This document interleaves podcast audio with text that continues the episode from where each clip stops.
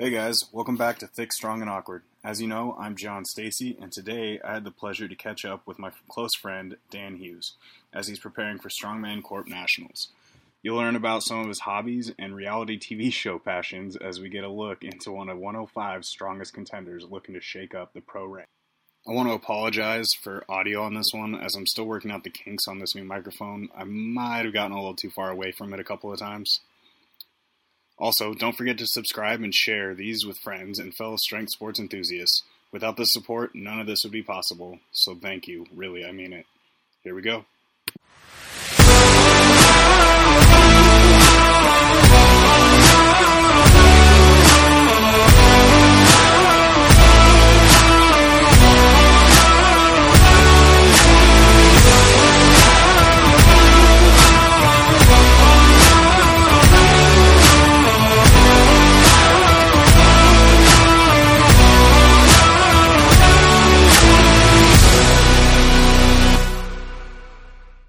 Bachelor in Paradise makes me feel more alive than any Bachelor, other Bachelor Nation production. And you guys tried. You guys tried. I'm embarrassed that my wife and Justin, my other spouse, have been trying to get me into it for so long until now. And I've been missing out. And I, I owe them both an apology because I told them it looked ridiculous. It's definitely the superior uh, Bachelor series. Oh, 100%. It's just like constant drama. It's just like they turn it up. Because usually there's just uh, like small waves and like they'll keep somebody on the episode or on the the series to keep drama. But Mhm. like last season, there wasn't really much drama at all. Everybody was actually super chill and like Oh, yeah. pretty respectful of each other for the most part. But BIP, it's like well, they act like they're all been in relationships for years, and then you realize you keep reminding yourself, it's like, yo, these people have known each other for like 24 hours. Yeah, they've been on one beach for you know maybe a week. Essentially, just like one date, and they're like, how could they burn me like this? Yeah, I loved you. Mhm. But yeah, they're treating it pretty serious. But uh, I mean, I get that's part of the show. I used to think it's part of the show, but it's not just the people that are like career Bachelor Nation people. It's also like the brand new people who you think are like genuinely there or Mhm. there to do whatever. Yeah, Um, I don't know. And then, spoiler alert: if you watch the show and haven't seen this episode, uh, the way Taj just like gets up and leaves, and you have no Yeah. idea why she's so mad, dude, she was so upset that Becca showed up. She's like screaming. Freaking Tom Hanks and um, Castaway held his shit together better than she did, and she's on Yeah. like a, a unlimited booze resort. hmm I don't know what's going on. Yeah, well, the unlimited booze was doing her dirty the last episode too. The bartender Yeah. cut her off. Yeah. Natalie said you would be like Noah, just sitting there getting hammered by yourself on the daybed, drinking mimosas, and then somebody tries to have a serious conversation with you, and it's like, what? I need I need some time. Instead of admitting that I'm just too hammered to talk, just make it dramatic and be like, I need some time to think about this. And then you see him like walking zigzags on the beach. Bro, the whole time he was having that conversation, and he was like, "If I didn't care, I'd be over there drinking mimosas." As he's got a mimosa in his hand. that was that was what triggered Nat to say like that would be you. as soon as he referenced, obviously I love you because otherwise I would be drinking my mimosas over there instead of right here with you. Absolutely, yeah. It's yeah, solid. That's me. Mm-hmm. Now that whole episode was just twist after twist of drama. I know. Both I episodes. I'm here for it. Today, yeah. What uh, you got predictions on uh, who's going? Because the guys have roses now. Um, I think uh, Kenny is going to stick with Demi because You think so? I Dude, he think was so. vibing so hard with Tia. he was, but he also I think I think he's just a charismatic person. Yeah. And I think because he's 40, I think he's mature enough to know what he actually wants, but he also doesn't really know how to turn off the. He's a 40 year old manager of boy bands. Yeah, I said mature enough. I didn't say he was mature. Oh, mature. okay. I said he was mature enough to know like what he feels. And there's certain mannerisms that I noticed that he's done with Demi and the way he talks to Demi different than Mari and this new girl, um, Right. Tia, I think her name is. Yeah. Um, I mean, maybe I'm wrong, but that's my prediction. I think Kenny Mhm. sticks with her. I think Noah and Abigail, one of them is going to self sabotage the relationship, even though they both like each other. Um, but they're insecure and they've seen how everybody's been burned already. Yeah. Um, well, I think the problem is situations. Noah. Noah needs to bring back the mustache from Clare's. Maybe that is the problem. But Abigail's like, I liked you under the assumption that you are going to have a mustache. Mm.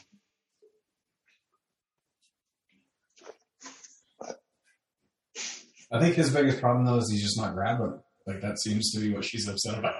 Well, she also their first date because it was either first or second episode. They had a one on one, and she was the person who said, "I take So things very it slow," Yeah. and she failed to mention that with any of her talks with her girlfriends about how he isn't that physically affectionate towards her. Mm. When that was like the first thing out of her mouth to him. That's fair. Certainly fair. What about? I can't believe they didn't avoid Connor that dirty. Connor, Connor. Oh yeah, Connors is just a sad sap. I don't know. If he keeps playing the victim, he's going to be the victim. You can't for just sure. sit on the you can't just sit on the beach playing songs, feeling sorry for yourself because uh, freaking Riley came in. Like, come on, Riley and Connor, who you gonna choose? Yeah, there was no other option on that one. Uh, I'm I'm impressed with how Deandra handled that whole situation. With Uh, like one telling Karl that like, hey, I gotta give this bracelet back. I can't keep this, and then two picking a totally Yeah, yeah, yeah. Man, she threw a curveball for all of us. I was like, you know, mad respect. She was like, both of you guys are obviously trying to be too smooth and giving me gifts. And Mhm. I love that was when I texted you. Yeah, That was when I texted you. I was like, yo, this rose ceremony is bananas. it was the longest rose ceremony I've ever seen in my life. really. It was so long. That whole night, like I've never seen that much footage from a cocktail party aired in an episode. Oh wow. I mean, even the bartender Wells said it was like the wild. Yeah, he was like, "This is the craziest shit we've ever done." That's awesome. It's a No, great rad. show. Yeah, I'm uh, I'm fully invested, and I hate you for making me watch it.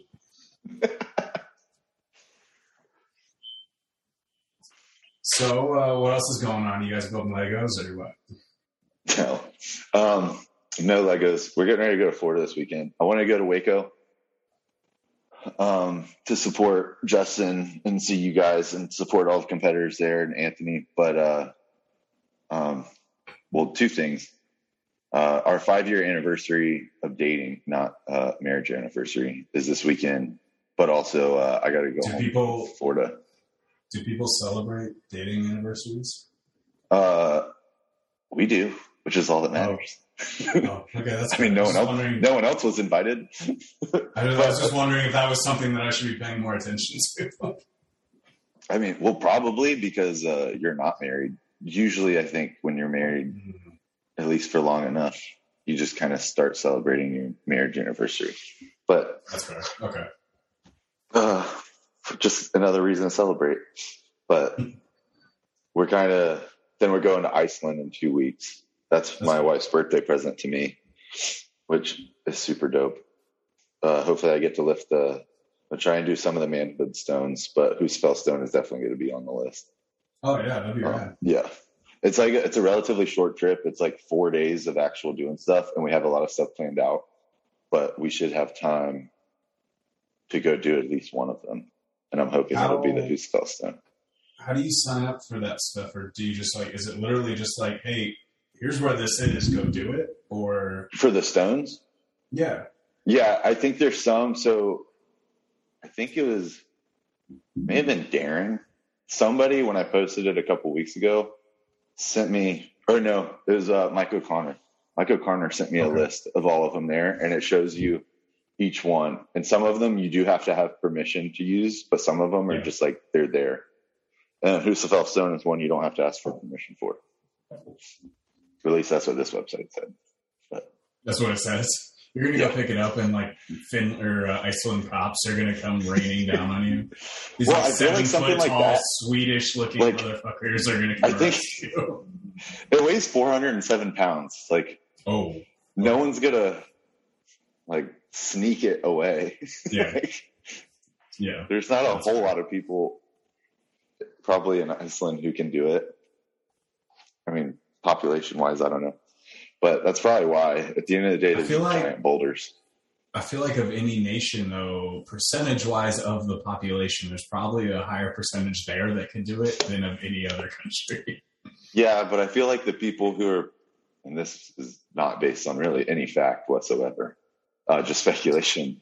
I feel like most of the people who are strong and fit in Iceland would respect the the heritage and culture enough to not steal a Husafell stone or the Husafell Yeah. stone.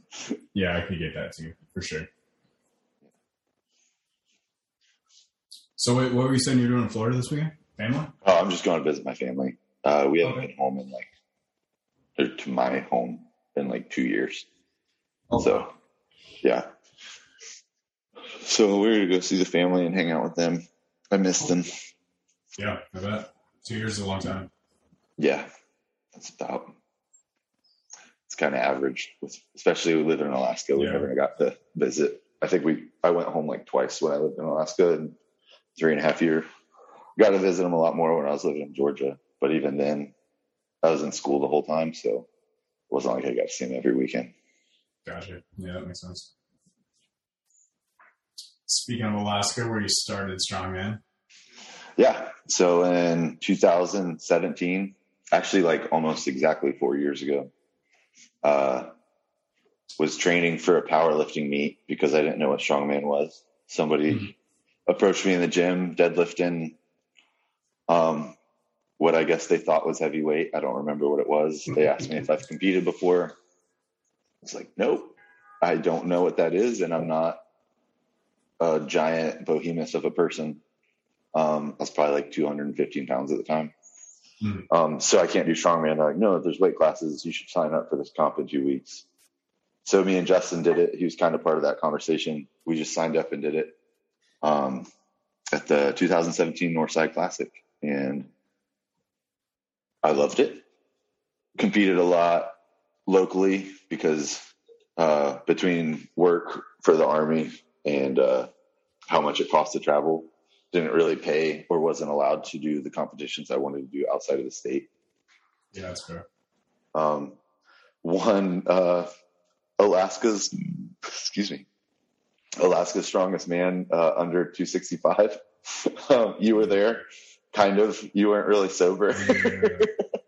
Not at all. Not- I understand you were there for a wedding that weekend, so you didn't didn't didn't prep for it the way you probably Yeah. would have. Keg stands with the bride and groom at 1 a.m. Got up at 5 to drive two hours to make the uh, rules meeting.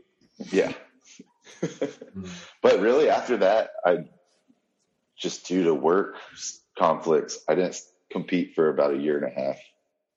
Um, then when I was stationed in Georgia, uh, I was kind of at a point where uh, didn't see any competitions that I could do uh, in the area that would work with my schedule.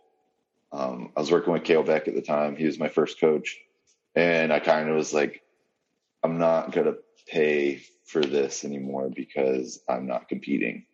Um, And I kind of was starting to make a transition at the time of going like, I'm going to put my career first again and stop focusing on strongman.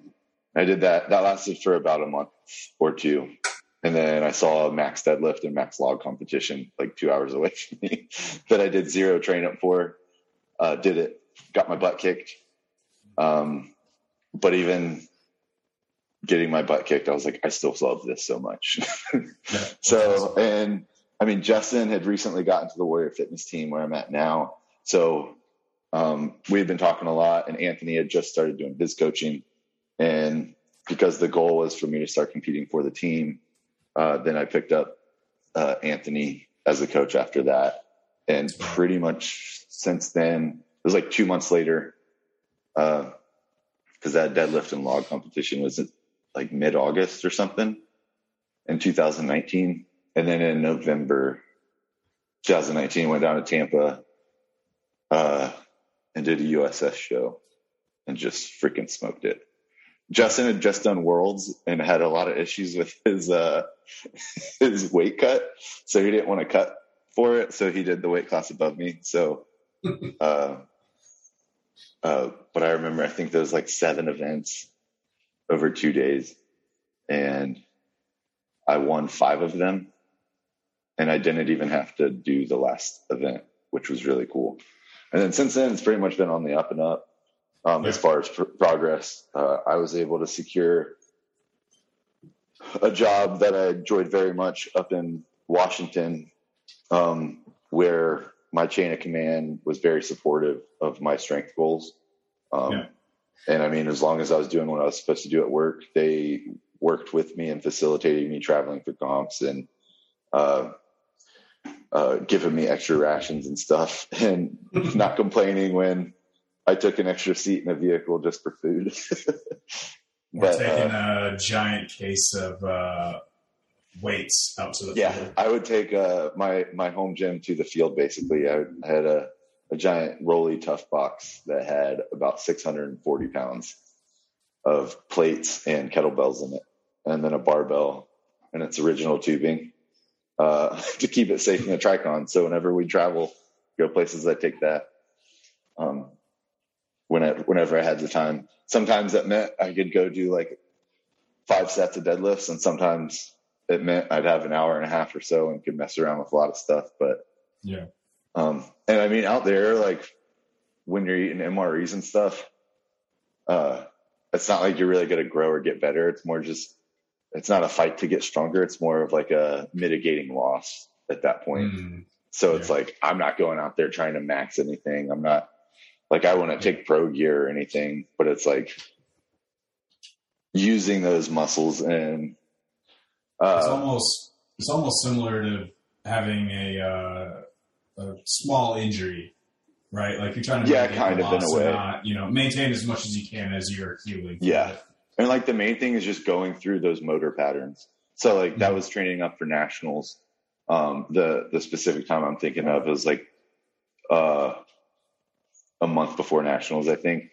Yeah. So like I took one throwing bag and I was just practicing throwing. Like I didn't have mm-hmm. anything to throw height wise, like to gauge, but I was yeah. just practicing that motor pattern.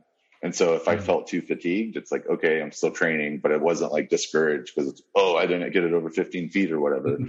it's just going through the motor pattern because that's all I have. So I think the first night one night I threw a 50 pound bag probably like 50 times.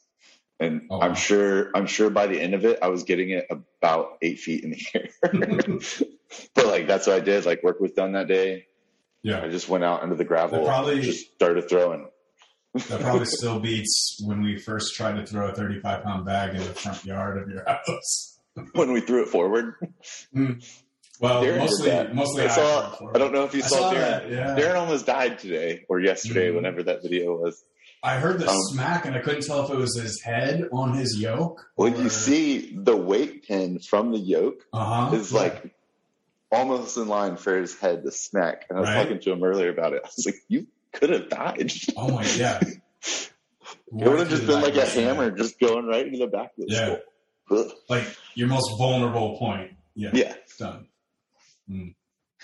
But then now, so I did nationals, and then we did uh, uh, had to go to the field again for a month after that. Which at that point in time, I think I was so fatigued for the train up for nationals and stuff that not training at all for that month afterwards really set me up for success coming into December, and then yeah. uh, which kind of just slowly blended into um, uh, prep for Clash. First the qual, and then I made the yeah. qual, and then go through there. But um, I think it's good to take breaks like that. I've had it'll be harder for me to do in the future because I'm not going to have the same like interruptions in training. Mhm. But I feel like I've always come back. Excuse me. I've I've rebounded better every time I've had to take a month or um, a several month break from training. Mhm. Um, and I obviously don't just get right back into it. I ramp up or ease into it. Um, and don't just like, oh, last time I deadlifted was 700 pounds. So I'll just use those percentages off of 700 or same thing with press. Like I, I, I usually do maybe the first week or two back from that. It's not so much programmed. Um, but it's just kind of what you feel to see how my body, where my body's at. If that makes Yeah, sense. that makes sense. Um, Yeah. In that sense, it kind of is like coming back from an injury. Um, just because if you're not using a certain motor pattern regularly, especially under load, like certain ones you use more than others in daily life. So you're not just going to maintain it after a break like that. Not to Yeah. mention those breaks aren't, they're forced breaks from work. So it's lack of nutrition and all that too. Um, Right.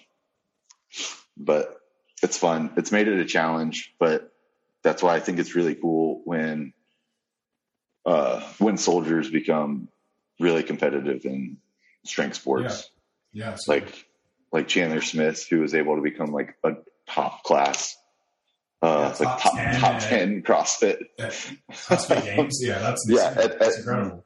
at the Open as a Mhm. as a, a service member is freaking incredible. Absolutely. Um, yeah. And he's part of the same. So you mentioned the Warrior Fitness team. You want to elaborate Yeah. on what that is exactly? Yeah, so the Warrior Fitness team is part of the recruiting outreach company um, for the Army, which falls under the U.S. Army recruiting. So, what we do, we have a esports team, which uh, they compete in video games. Uh, we have uh, the Warrior Fitness team, which has uh, CrossFit uh, and Strongman, strongwoman.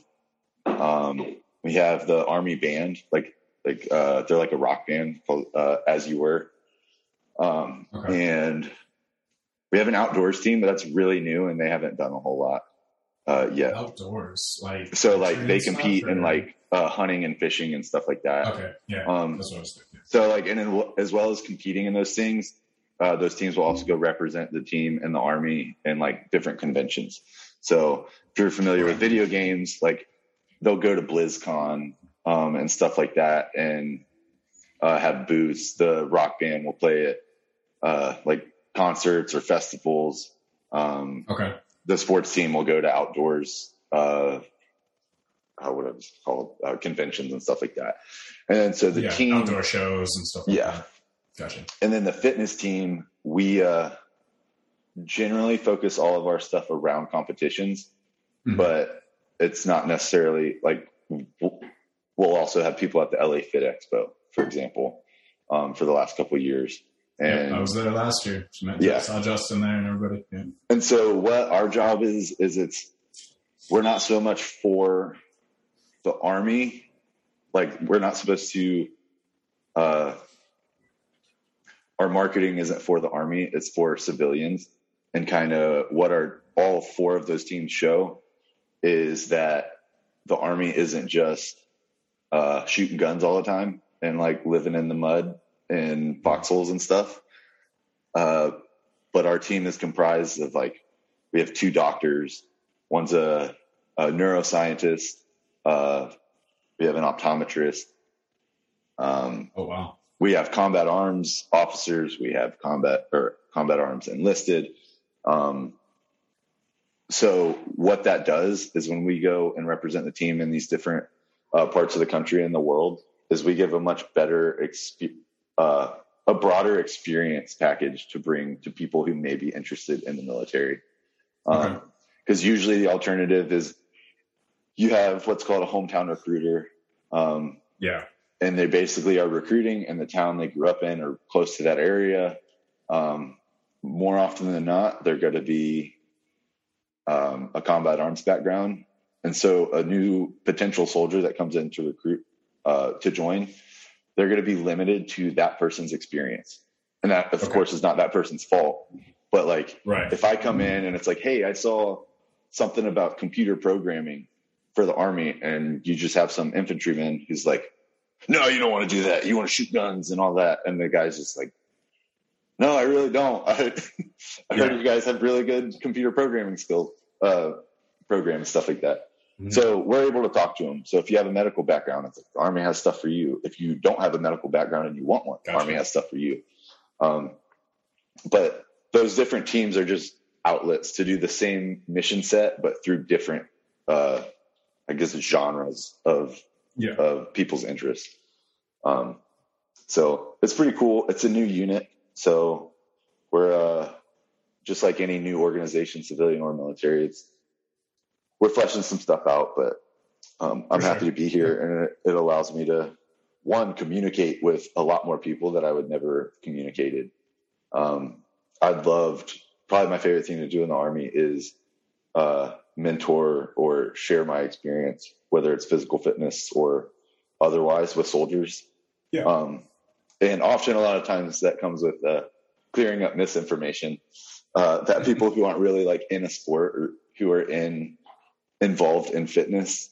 Uh, an example is somebody walked into my office, meant very well, but this is like a couple months ago, and just, hey, sir, um, do you think it's safe if I take creatine? And and he was dead serious, and like I I didn't laugh. I wanted to laugh, but I didn't laugh because it's like, um, it sounds hilarious, but it was a genuine question, and so I cleared him up and I talked to him about it, what it is. I was like, it's not a steroid. it's not. It's like your body actually makes creatine. He's like, oh really? And I was yes. Um, but so I- I've been some of the few times I've gotten in trouble in the military were when I talked too much and too long about trying to get people in shape and pointing them, getting them on track, or like a You got in trouble? Why? well, Like not for were- talking about that, but for avoiding what I was Just taking too much- doing. Ah, I gotcha. Okay. Yeah. That's fair. but I'm passionate about it. I love talking about it, and I Mhm. love helping Absolutely, people, yeah. especially even if it's just like losing a couple pounds in a healthy way uh, Uh-huh. to make weight for you know the military standard um, and stuff like that. I mean, you're not telling them to do water cuts to make weight? no, that actually purposely, I intentionally avoid even mentioning that that's an option. Mm. Um, and also just starving yourself and eating grilled chicken for a week before you get uh, your body fat percentage taken is also not a super Mm. fun way. Yeah. But um, but yeah, so that's what I do now. That's awesome. Yeah, it is Yeah, fun. it's definitely uh, it's a much better explanation than what I tell people that you do. I lift weights for the army. government dollars to lift weights and go compete, Wow, so harsh.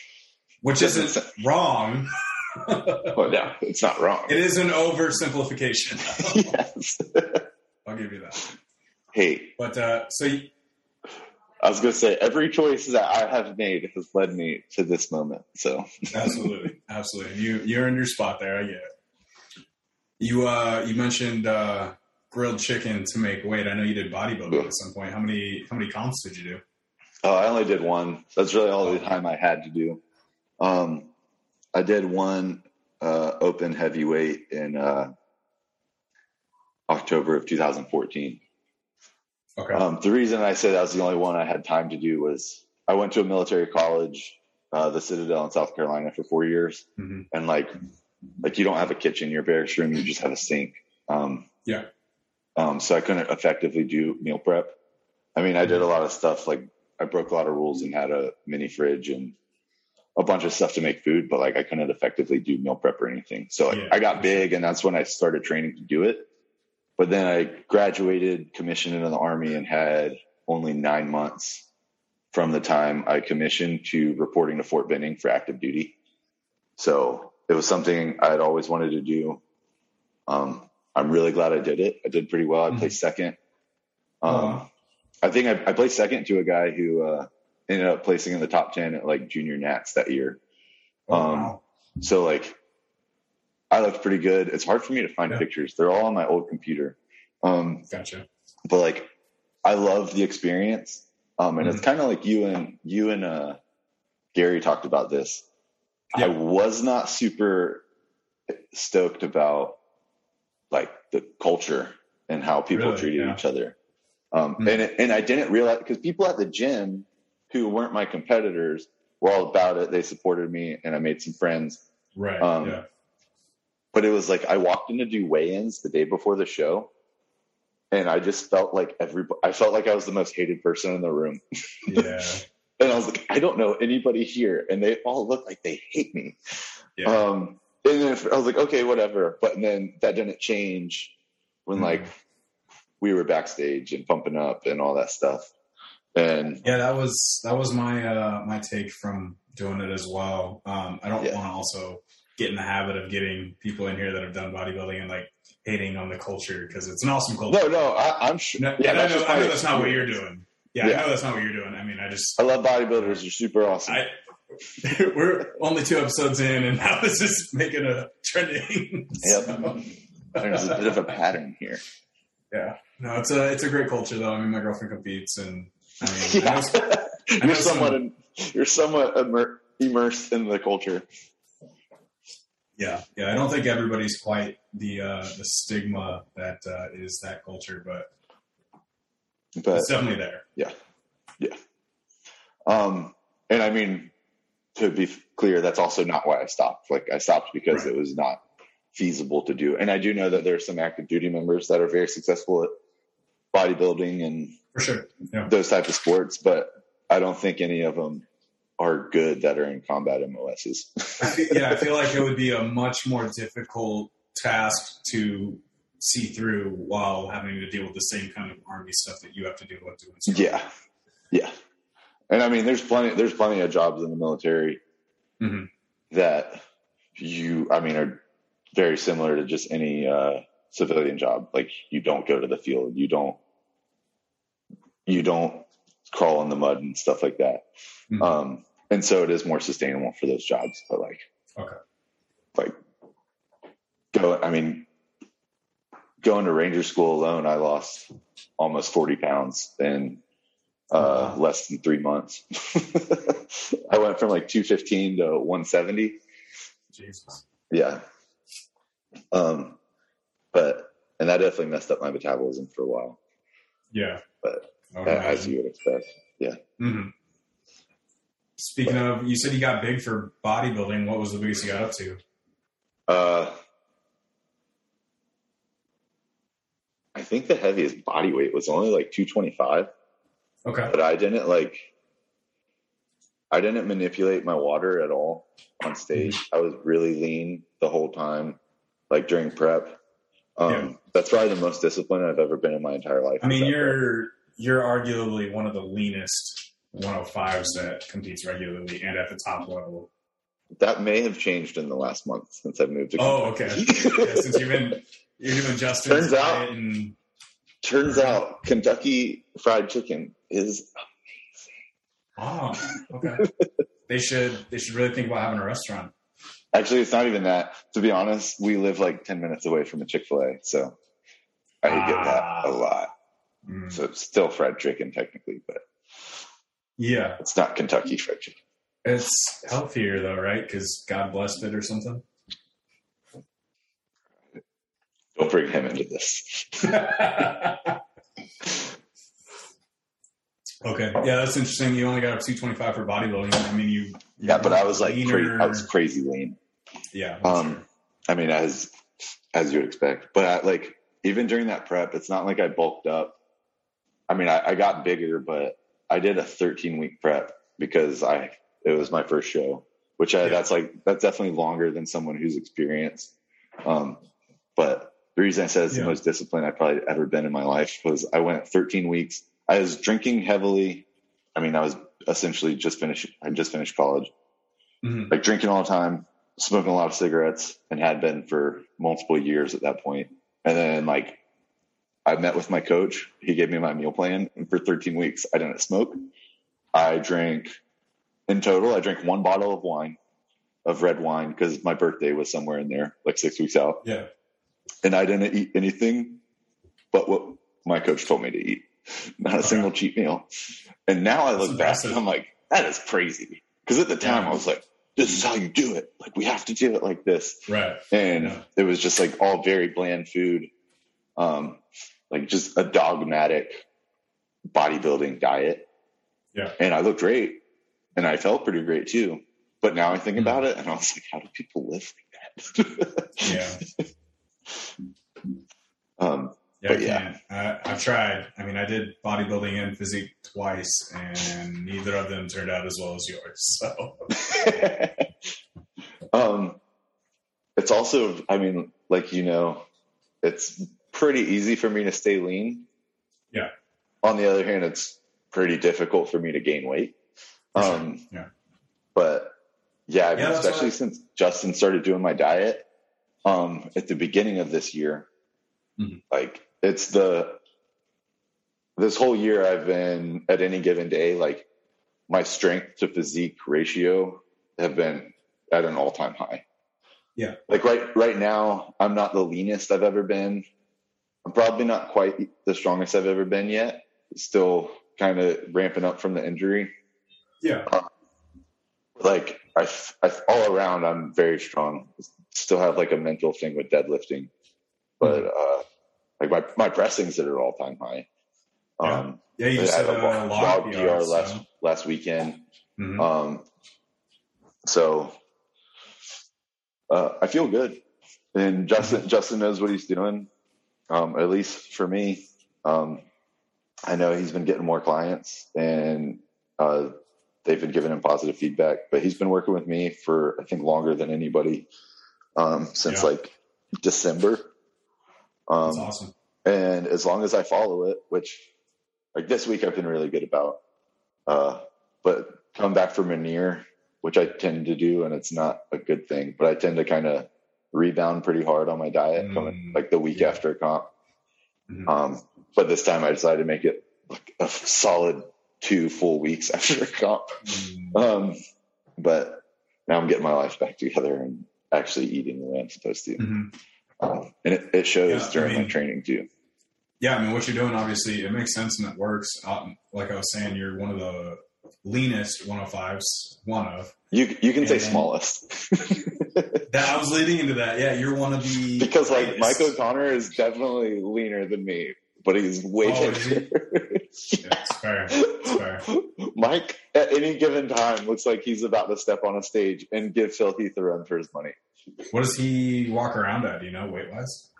I don't know weight wise, but he's strong as shit and lean. Yeah, I thought I've you never used to seen do him in bodybuilding. I don't know. Yeah. Oh, that makes sense.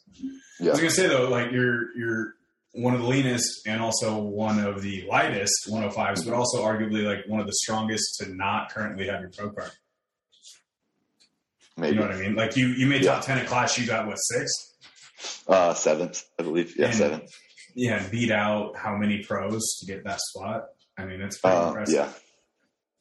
Yeah, I mean, there. I don't really hold any stock in these, but uh, I was talking to somebody and they brought it up the other day about like the group phase and points and performance and stuff. And somebody made an Excel sheet from Clash, and even without groups, I still would have placed 10th Oh wow. out of everybody That's in the awesome. group phase. Yeah. So Okay. like, which I didn't think or give two shits about that at the time because it didn't matter because I was just focused about my group. But So then I realized does I was like, oh, this wasn't this wasn't a fluke. Yeah. So does that just exit? That takes out everybody's groups and puts every event. yeah, in- it basically okay. I don't like I don't have the Excel. Somebody sent me a picture Right. of it. Yeah. It's like basically if everybody was competing against each other, then they Gotcha. did points for each event based on competing Okay. against like all 28 or 30 people. However That's right. Yeah, I'm glad somebody took the time to do that. That's cool. Yeah. Um, If you remember who that is, you should send that to me because I'd love to get my hands on that score sheet. it may have been Darren, Okay, I'll reach out. but I will. Yeah. Um, I, I can ask him after this. Cool. But uh, I I remember it was cool, and it was kind of like a, uh, oh, this is really neat, like just to see. But I think some people put a too little bit too much stock in, in what it meant. Um, Yeah. Because at the end of the day, in a group phase, like you just got to beat your group. Mhm. Um, so it just adds a, an element of playing the game to the overall competition. yeah, yeah, You know what I mean? People, don't, a lot of people don't like. Be clear though, I was not playing a game in my group. I did not let up. if I didn't do, uh, if I didn't do well on an event, it had nothing to do with me taking it easy. Um, Well, you were hurting pretty Except- good going into that show, and your back. No. was, Yeah, so I, I was. I hurt my back, um, which at the time I didn't know what I hurt because I was scared to find out. But I knew I was in a lot of pain. It was loading a stone. Well, my third try of loading a 420 stone uh, at dungeon, and uh, I felt something pop, and I was like, "Ow, that hurts." I had just done a 750 on the hex bar for 10 Mhm. in a minute, so I was already sore. That happened after I tried it three times, and uh, I was like, "Oh, I'm gonna go home," but I just felt like uncomfortable, and really, I just felt exhausted. I didn't feel hurt. Mhm. Woke up the next day, was like, "Eh." I just feel really sore still, but not really anything out of the ordinary given what I had done. Then Monday I woke up and I was like, I'm paralyzed. I cannot walk. um, like it hurt so bad. I called my physical therapist and I was like, I can't move. And like, that's an exaggeration. I could move, but it was the Mhm. worst back pain I'd ever had in my life by a pretty big margin. So I was very concerned. Um, but so I had a bunch of people look at it without any medical, pro- true medical professionals because I was stubborn and it was Clash. And I was like, this Yeah. local show would absolutely pull out. But I was like, no, we'll heal up. We kind of trained around it for, I, I kind of peaked to a degree for the show anyway. So I didn't miss out on a whole lot. Um, Anthony and I, we, we don't really peak till like 10 days out, like a lot, you see a lot of people do. Um, like I don't touch a single barbell for like 10 days or like any weight for like eight, eight to 10 days from comp day. time. Yeah. Wow. But I love it. It used to mess with my head, but now I love it yeah. because I feel, um, and then that last week before isn't a heavy week either. Like I'll do events, but I don't do 100% or even 95% of event weight. Okay. Um, that'll be like two weeks out or three weeks out. Um, just because I think it, uh, it helps me personally in two ways. One, it's far enough out that if I do an event at comp weight and it doesn't go how I want it to, that's not the last time I touch that that implement or that event. Okay. So now on comp day, the last thing I remember isn't like, oh, I fucked this up with Right. comp weight seven days ago. Because that next week after I do everything at comp weight, it's uh I'll still do event training, but it's going to be a much lighter and it's going through the motions. And when you're doing Right. 70, 80%, it's a lot harder to have a bad day. Um, you can, Right. but it's Yeah. it's harder. So I think it helps there, but also like especially now that I'm getting to a point where I actually do have to do water cuts and manipulate my weight and my diet significantly more than I used to. Mhm. Um, like depending on how you train, if you're truly maxing your body, it can take sometimes up to 10, 10 days for your body to fully recover. So if you're training for especially something like Clash where there's 11 events and you're doing in a week, like nine of those events at comp weight, you're not going to be recovered in seven days, especially if you throw in the dehydration, the taking out your sodium or significantly cutting calories and all that. Like that's going to affect the way your body recovers. Um, but even if your diet is great, it's not just your muscles that are recovering; it's your whole CNS and stuff doing nine events, just does to you that you're not going to bounce back six days later. Um, Yeah. That makes sense. and I think there's arguments against that, but I think that's what works for me and it makes me feel Yeah. comfortable. And when I go into the comp, I feel way more mentally relaxed and physically relaxed. Okay. Um, Yeah, I mean, it makes sense. It, it lines up. I think everybody's going to be a little bit different on the timeline. yeah, But uh, yeah, no, given especially too, I've seen how heavy and brutal a lot of your training is. It makes sense that you would inconsistently like you you have a deload week every once in a while, but like you're consistently yeah. Deloads are never really scheduled. yeah Um, I mean, as we get close to comp, like in a true comp prep, if we're coming down to the wire, yeah. But like right now, where I'm far enough out. Like we don't really have a deload schedule because now, admittedly, I have a lot more time to do all the recovery stuff and those extra steps. I have a lot more assets to help with my recovery and expedite it. Right. Um, like I just started using those Normatec like briefs. I call it a combat diaper because it's just like I'd never even heard about these, I don't know what you're talking but it's like super. You know the Normatec leg sleeves, like No. those big black boot things. Oh, the uh, the pressure ones. Right? Yeah. Is that what you're about? Okay. Yeah, yeah. So we have those, and those feel really good, but it's usually my hips that bother me more than anything. Yeah. Um, and this just wraps around your hips like a giant diaper, and it Mm, compresses super tight. And I've been using that every day. My hips just feel so much better. that's awesome. I'm glad it's helping. I'm sure it looks wild for now. Oh, it looks absurd. I, I like put it on and it's like this machine that pumps it full of air and I'm leaning back in like a, a lawn chair in my office and people come in and I can't when I wear it, I can't get up. Okay. I'm stuck. they walk in like, you okay? And I was like, I feel great. That's rad. But but yeah, so after Clash, um, I went to the doctor, found out I had four bulging discs, one of which, which is the three of those were believed to be old, which I thought was hilarious because I couldn't ever remember having a back injury. Um, But one, which is one that was giving me the most pain, was the L4, L5, and it had a circumferential bulge, which means it was bulging in all directions, but hadn't yet herniated. So basically, like whereas normally a bulge, it just the way the vertebrae brain bends, it'll push it out like one portion, like the the point of least resistance. Yeah. On a circumferential bulge, it basically means the point of le- least resistance was all the way around because it was like just crushed. Um, hmm and moreover, a fragment of collagen from the disc had broken off and was floating around and intermittently uh, irritating my nerve. Not my sciatic nerve, but a nerve that goes down the, basically kind of starts uh, like at my psoas is how it felt. It almost felt like it followed my psoas muscle to the front of my leg and then down and stopped midway through my shin. Yeah. So- okay. Uh, but I was also misdiagnosed like four times. Um, and I won't, I won't go through all those different ones, but it was a roller coaster of emotions from broken, Yeah. broken bones to herniated stuff to nothing being wrong at all. And I was just, it was in my head to Yeah. what actually happened. But then after that, I, uh, there was potential for needing surgery.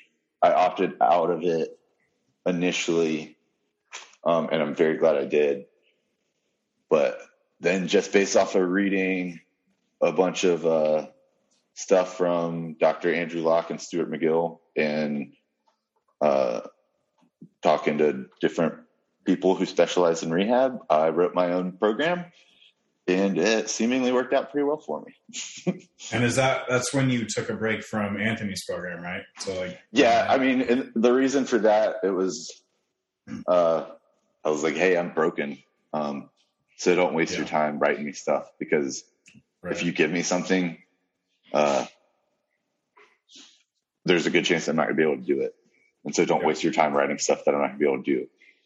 Whereas I would write out what I wanted to do, the rehab stuff, and what I thought my body was capable of handling.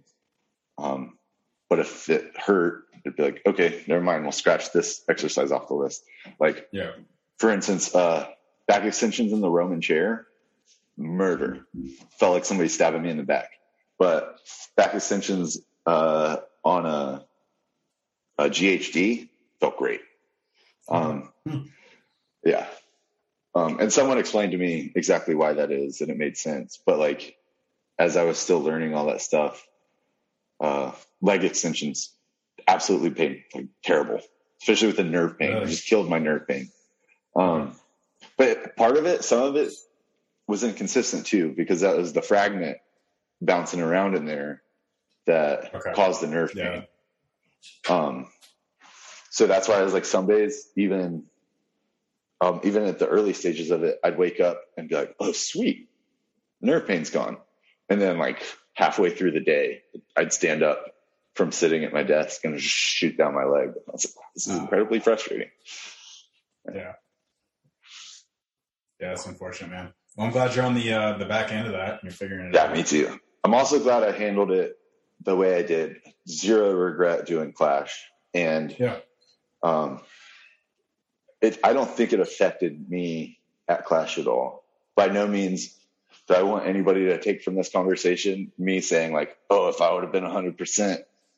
Um, I I feel like I was just as good as I was ever going to be until Yeah. about until the after the car walk. the car walk, yeah. The car was- and even during the car walk, um, maybe it was the adrenaline, but I don't remember feeling any pain during the car walk. It was as soon as the event ended, I was like, I want somebody to chop me in half right now. Yeah. because I feel absolutely terrible. I think. I mean, even if it but, weren't, but that was like the first time during the whole weekend. I felt great during all of it. And e- like Yeah. squats didn't go the way I wanted them to go, but it had nothing to do with my back or anything. right. Um, and uh, Brian there, the chiropractor, I saw him like 24 times that weekend. So that's also probably why I didn't feel. I saw him Yeah. at the beginning of every day, before and after every single event, and then uh, af- at the end of each day. Um, Wow. Yeah. I honestly don't think I would have been able to finish day one if Yeah. it wasn't for Yeah. Brian was at OSG in 19 when I was there, and I got to talk with him a little bit, get a couple of adjustments. He's he's a good dude. Hmm. He knows his shit. Oh yeah, this is freaking godsend. Yeah. But but then after that, my body was just like, no, you're done. You're not lifting weights anymore. Mm, yeah. Um, but it was fun. It was a fun learning experience. And when I say fun, I mean I wish I didn't have to do it, but uh, it happened, and I learned a whole lot about it. And I think I've been able to help a lot of people um, with back injuries, um, or at least at least the psychological aspect of co- like rehabbing from an injury, because it can be incredibly frustrating, especially when you think you're doing great, and then you uh, get to the gym and you're like, oh, I've been able to deadlift relatively heavy for the last couple of weeks. And then you deadlift not relatively heavy and you feel like you're going to die again. And you're like, wow, did I just undo all the work that I've done over the last six weeks? Um, there's a lot of, like anybody who's been through injury recovery, like, like you have yourself, like it can be incredibly frustrating. And Yeah. you just got to be patient with it. Um, and you got to be honest with yourself. And if there's ever a time to not let your ego kick in, it is when Hmm. you're rehabbing from injury. Yeah. That's Yeah. fair. That's a solid point. I Yeah. think a lot of people definitely forget that, myself included. Absolutely. oh, yeah. I mean, I did. I learned that lesson the hard way as well. Um, I, it only took me having to be reminded once during that recovery process, but I mean, it's a painful lesson you don't want to have to learn over and over again. Well, and then you uh, you turned it all around and came up and won the Rainier Classic here. Yeah, that was a fun show. I think besides Glass Show is probably the best run show I have ever participated in. Yeah. You think Um, Clash is above that as far as best run for you? Yeah, but I think it it's also a show with 28 people and much more resources. Yeah. Um, Yeah. So that's a big difference. Mhm. Um, it's certainly the best amateur show I've ever seen Oh, or participated in, Hands like down. Yeah. like by by a long shot. Mhm. but like Clash is just different because it's Yeah. there's one class. Um, they had true. Too, way yeah. way more people and assets to help with it. So like I don't think you can really compare them. Yeah, aside aside from the uh, max axle, there's like no weight changes or anything, right? So it's just it's pretty streamlined as far as that goes. Yeah, you know what I mean? You're not changing Yeah, weights between accurate. classes and stuff. Um, Yeah. And even the max axle was ascending only. It's not like you were Yeah. going down at any point. So that helps Exactly. a lot. Yeah, Anthony. I mean, he he did his research and he's competed enough to know. yeah, Um, yeah. Everybody involved with Strength Fleet that came together. Um, and like there was a lot of minor changes at the very end from like Martins and Nick Best Mhm. and and Rob who were there. Um, that definitely helped improved and Anthony and, and his team were receptive to to those adjustments. Yeah. Um, which I think is good for any organization to just listen to whoever has the best idea and doesn't matter who it came from. Yeah, absolutely. Yeah. I mean, that's the key, right? Not uh, getting your ego in the way if you don't like somebody or something. If they come up with a better idea, Yeah. I mean, that is the idea. I just wish a lot of people, more people subscribe to it. Yeah, yeah, for sure. But, but yeah, the Rainier was great. I, uh, um, I've won all five events. Uh, they were all great events for me. Um, had Axle instead of, uh, uh, Axle press away too. So I only had to clean, I only had to belt clean it once. uh, but the log and I love any sandbag under 300, 320 pounds is something I love to hold. So, I mean, uh, it's uh, anymore with your personal sandbag being like 330. It's pretty much a joke. yeah, having the only sandbag I have in my garage is a hundred pounds, which my wife uses, and a 320. Uh, Mhm. I really for. then there's one at the gym that 260 because I had to use it for the OSG qual, but um, Oh yeah, those are my options. So you just get stronger with the heavier one. absolutely. Um, it was- yeah, it was a really fun event. It was also fun going back uh, only like a month after Natalie and I moved back to see all of our friends hmm um, in the Tacoma area. So Yeah. it was a really fun weekend. Yeah, yeah, it was a lot of fun. Uh, so besides uh, healing up your back and getting all that 100 percent and everything, what are you uh, what are you doing for your downtime right now between getting ready for the next clash? I guess you got Nats coming up, but Yeah. So right now, um, pretty pretty deep into the the Nats prep. Mhm. Um, let's see. On Tuesdays and Wednesdays, we watch Bachelor in Paradise. Um, that's like we love. We huge fans of Bachelor Nation uh, in, in our household. Uh, my wife got me into it. Uh, at first, I was being a good sport, and then by about episode two of I think Colton season that we watched in 2019, I was like, "Oh, this show is awesome." So now it's it's like a in-house date night we have every week. Um, and then our other in-house date night thing is we build Star Wars Legos. It's something we started Okay, during yeah, uh, during quarantine um, when we couldn't go out, especially in Washington where the lockdown was like absurd. Um, we just buy Star Wars Legos um, and build those for date nights while watching either How, uh, Wars. Or, how much do you think that you guys have invested in Star Wars Legos? Um, not as much as I would like, but let's see. I'd say we're probably like fifteen hundred, which that may sound like a lot. That's really not a lot. I think we have like we just have some bigger sets. The number is jarring at first to hear, and then I know that I've looked at Lego sets recently. Yeah, they're and the crazy on expensive. them is That was the first thing I thought when we first had this idea of like, let's start building Star Wars Legos together.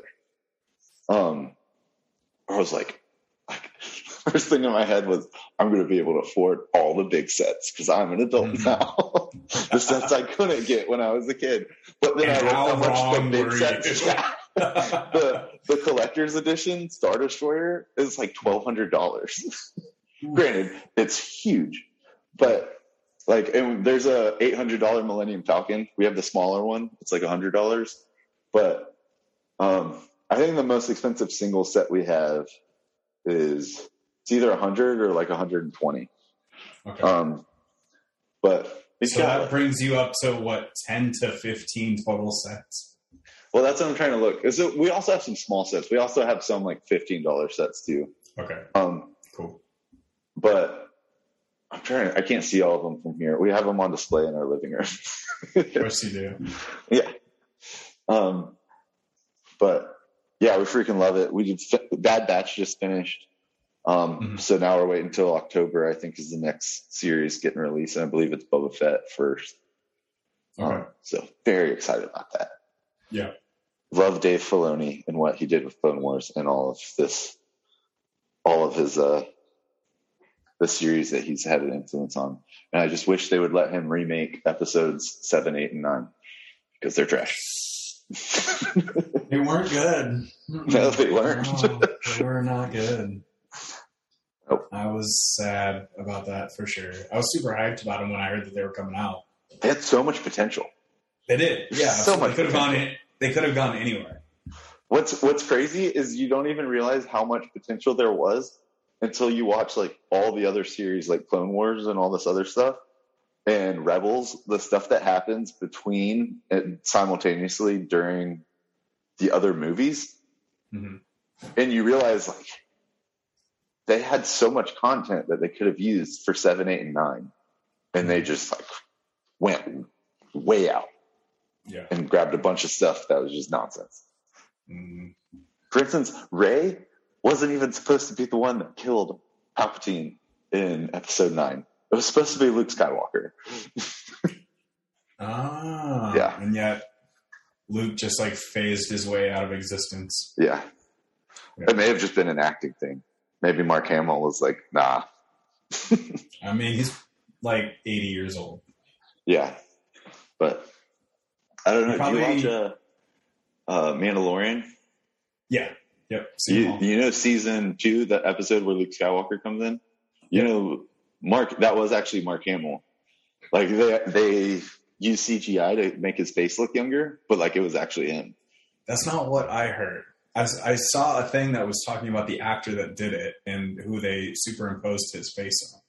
Well, I don't think he did the stunts, and I didn't finish the uh, episode, but there is definitely back behind the scenes Okay. like footage of him. I have no doubt that he was involved. I'm just curious, Yeah. like, because I saw something that said it was like this other dude that was just kind of a body double or whatever. But Well, I don't believe, considering how old Mark Hamill is, that he was doing all of those awesome yeah, lightsaber wielding. when I mean, if you watched episode seven, eight, nine, he's a little thicker around. You know.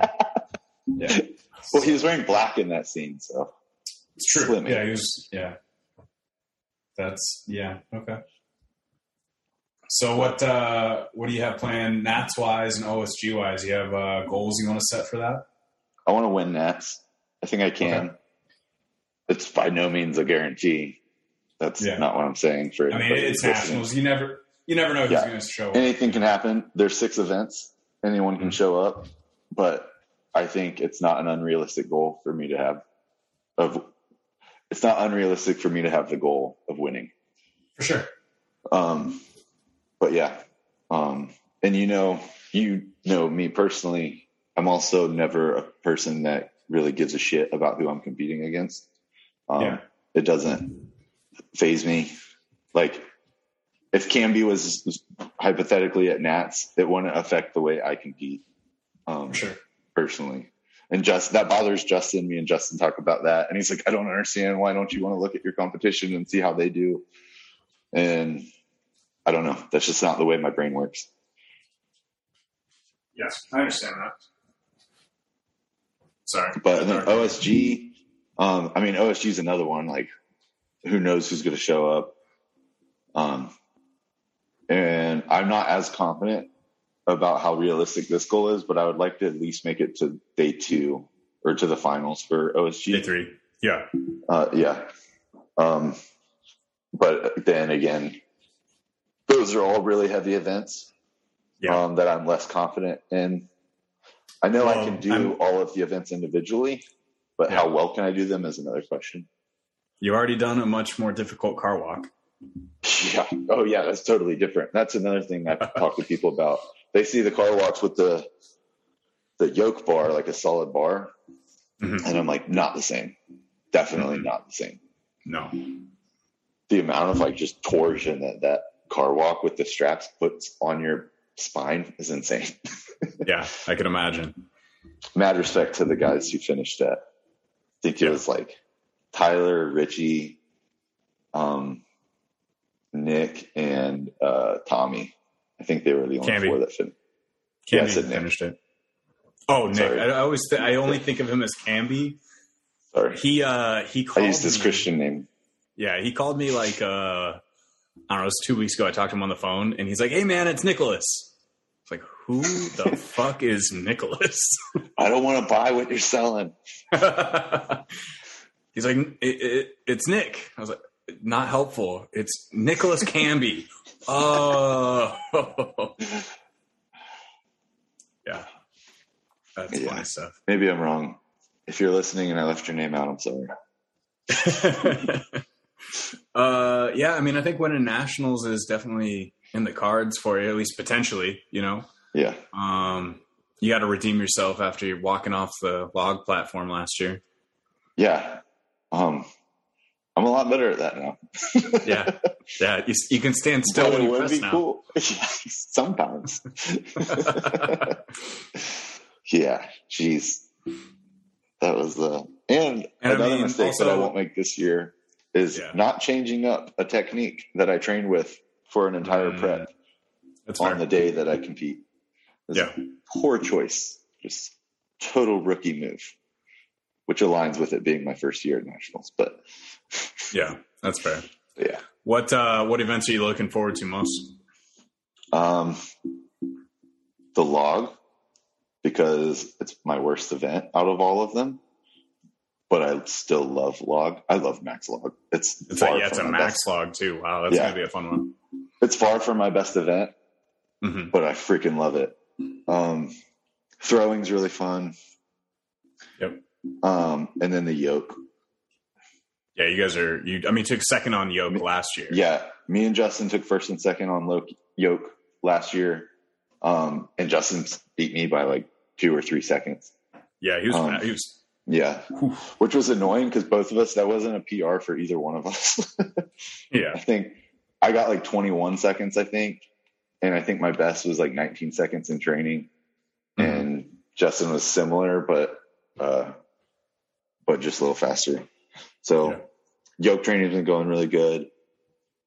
Um, lever deadlift, um, probably the one I'm least excited for, and the only reason is because I feel like it's just going to be a rep fest. Um, yeah, probably. it's hard to simulate the weight, but like I did 640 on a similar setup. Yeah, Uh, well, 640 on the bar with the eight inch hold or eight inch height, which is Yep. four inches lower than what the comp's supposed to be. right. And I did 12 reps in less than 30 seconds. Yeah, you're be like- smoking that thing. So it's gonna be. uh I, I Cardio. just don't, I don't like doing double digit reps. Yeah. um, Well, you're not a CrossFitter. yeah, but I Maybe think they'll let you tag Chandler in for that. I'm sure Chandler probably could, but most CrossFitters probably couldn't do 20 reps of That's actually Okay. true. Yeah, that that weight would be crippling to a lot of the. Uh, I mean, most of them walk around at like 200, 210 at most. You know. Yeah. So if that. I think that's pretty Yeah. heavy. 200 is pretty heavy for a CrossFitter. I would I would imagine. Yeah. Yeah, and then for OSG, I don't even know all the events. That's kind of like it. I'll get into that mode, but like my number one priority is is winning nationals right now. For sure. Yeah, earn that pro card. Yep, I ideally. mean, a lot of people already think that you've pretty much earned it, and you're just waiting for them to hand it to you. So well, I didn't earn it because I don't have it. So that's fair. I, I, I wish I could be voted in, uh, but Yeah, like Tyler is the fan favorite. There you go. yeah, that's pretty cool. hmm I'd be lying if I said I wasn't salty that he beat me after being the Did he? What did he come in at final? I think he finished uh like sixth or fifth, I think. Oh wow, yeah. To be to not He make finals, win fan favorite, and then come in like top five would be. I mean, I don't know if he did, but that's wild if he did. Yeah, I can't remember. I guess I'll find out this weekend. I got him on, uh, I think Friday or Saturday or Friday, Thursday or Friday. I got an interview with him. So cool. Yeah. Well, I uh, won't take up any more of your Wednesday night. I'm sure you want to go uh, discuss the This tea. Yeah, discuss the tea of uh, Bachelor in Paradise with Natalie. Yes. Oh, we've already discussed all of it. It's been, Yeah. it is decided. We already know what's going to happen next week. I'm I'm pretty sure on a couple of things, but I feel like uh, Deandra's whole thing tonight at the rose ceremony threw me for a loop, and now I just don't know what's going to happen. Then Kendall coming in at the very end. Oh yeah, who do you think's Joe? Who do you think Joe's going to go with? I hope he chooses fucking Serena because Yeah. Kendall, like Natalie said, Kendall had an entire year to say she missed Joe. And you're Mm, telling me yeah. she's been waiting to come on the show to tell him, get out of here. bro, you got to do it for the grand. She knows what she's doing. Yeah. Yeah. right on. days. well, I appreciate your uh, your time, buddy. Thanks for coming on. Yeah, thanks for doing this. I Yeah, appreciate absolutely. it. I'm Yeah. excited for what you and your brand are uh, are are planning to do for the sport, and I think it's awesome Yeah, that you're too. highlighting athletes that otherwise probably wouldn't be highlighted anywhere else. Yeah, that's the plan. So that's dope. Cool. Thanks, man. Yep. Have a good one. Yeah, you too. Bye. All right, guys, that's it. I appreciate you listening. Gonna wrap it up here with a quick sponsor note. For all your supplement needs, head over to FX Subs, where they consider health non-negotiable and always strive for excellence. Code FX Strongman will get you 25% off your order. And Permafrost Beards for all of your beard care needs. They're a family-run business in Alaska, where I'm from. Love the people, just awesome. Where they know how important it is to keep your face jacket on and healthy. Code Jon Stacy 92 for 15% off your order. J O N S T A C Y 9 2. That's it. Have a great day or night or whatever the hell it is where you are. Keep it thick, keep it strong, keep it awkward.